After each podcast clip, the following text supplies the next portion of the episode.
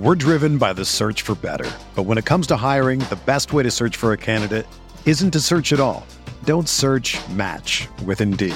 Indeed is your matching and hiring platform with over 350 million global monthly visitors, according to Indeed data, and a matching engine that helps you find quality candidates fast.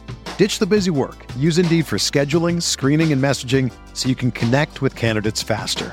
Leveraging over 140 million qualifications and preferences every day, Indeed's matching engine is constantly learning from your preferences, so the more you use Indeed, the better it gets. Join more than 3.5 million businesses worldwide that use Indeed to hire great talent fast. And listeners of this show will get a $75 sponsored job credit to get your jobs more visibility at Indeed.com slash BlueWire. Just go to Indeed.com slash BlueWire right now and support our show by saying that you heard about Indeed on this podcast. That's Indeed.com slash BlueWire. Terms and conditions apply. Need to hire? You need Indeed. Hey there, this is Jason Patt of Cash Considerations, a Chicago Bulls podcast, which is part of the Blue Wire Podcast Network.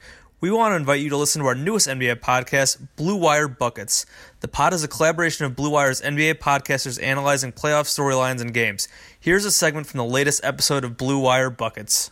Two straight years with Russ and Paul George going out in the first round, like, and Russ was awful in this series. Like, he had the one, the one game they won, like, he had a really nice game, but like, he was shooting like something like 36% coming into this game and yeah he didn't help 11, himself tonight 11 of 31 tonight so just like there's gonna be a lot of talk about i mean just dame out soundly outplaying him i feel like there's gonna be a lot of talk about like where they're standing and like in the league against each other like dame is like has he gone past him because russ obviously was like all year russ the shooting was just way down for i mean he's never been the most efficient player but like this year's the shooting in general is way down and i have this series first round and out again. I think this is the third straight year he's gone out since KD left, and now two straight with Paul George out too. I mean, that's not a great look. Like, I'm curious where they're going to go from here. What I, mean, I don't even know what kind of changes they can really make. Like, they got under they got Adams is under contract for big money. They obviously have Russ and Paul George there long term. Like, what do you what do you see them where do you see them going from here? I th- I think the most frustrating part was, and I I'm curious here if you guys agree. I don't think Russ played a terrible game intellectually. Like he took yeah. shots he should make. He took that elbow jumper. He missed how many layups in a row, including the one right down the stretch. Like if he's not going to hit that that elbow jumper and layups at the rim, like I, I don't know what you can do with him. You know, it, it wasn't one of those like he did end up with 31 shots. He definitely forced a few, but like he wasn't he wasn't trying to match Dame shot for shot, which is yeah, I would agree. Which is what he typically would do when a guy gets that hot, you know, right in his face, particularly a guy he has kind of a back and forth with. Um, and so it's just I, I don't know other than like you, you either have to put faith that he's going to come around with his jumper, which I, I don't know. It's got worse every year. Well, I mean, it's just kind of the the layup thing is something that's kind of been around quietly right. with Russ, just kind of missing. Like it's almost he goes too fast and he and he, he ends up blowing it at the rim.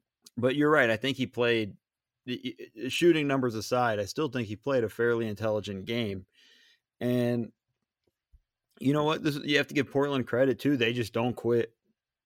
Keep coming. CJ McCollum had a terrible game, but yet, you know, had, had made some big great, fourth great quarter. down the stretch though yeah, yeah. big plays down the stretch.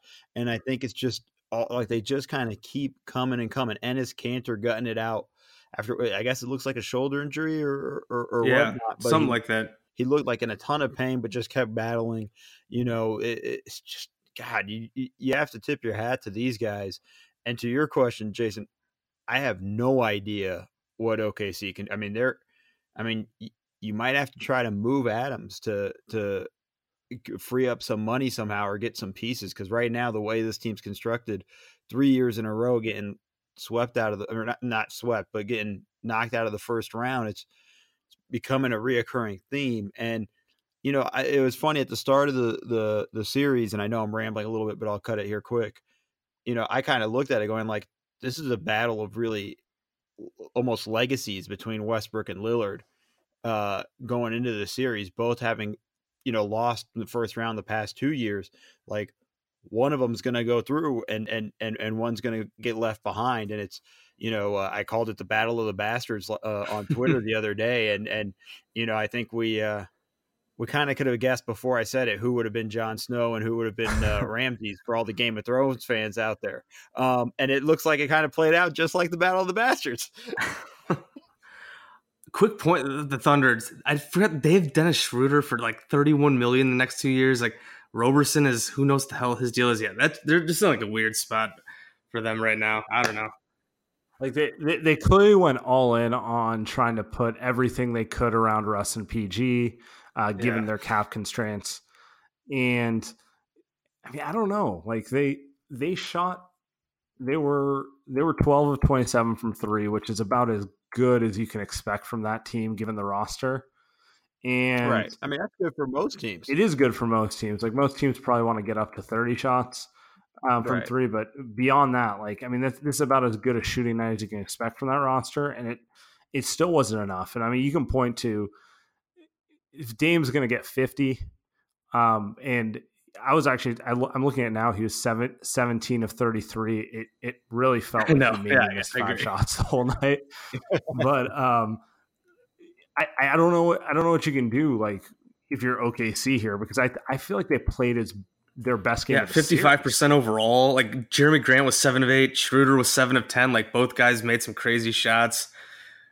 I mean, PG was 14 to 20. Like obviously Russ didn't shoot well, but yeah, I mean, you they'd been they had only gone over 100 points. I think like three or the one time their one win they'd struggled offensively, and then they put up a great offensive effort tonight. Just Dame goes for 50, and then they and they just kind of felt folded down the stretch, and that was that, and they're done.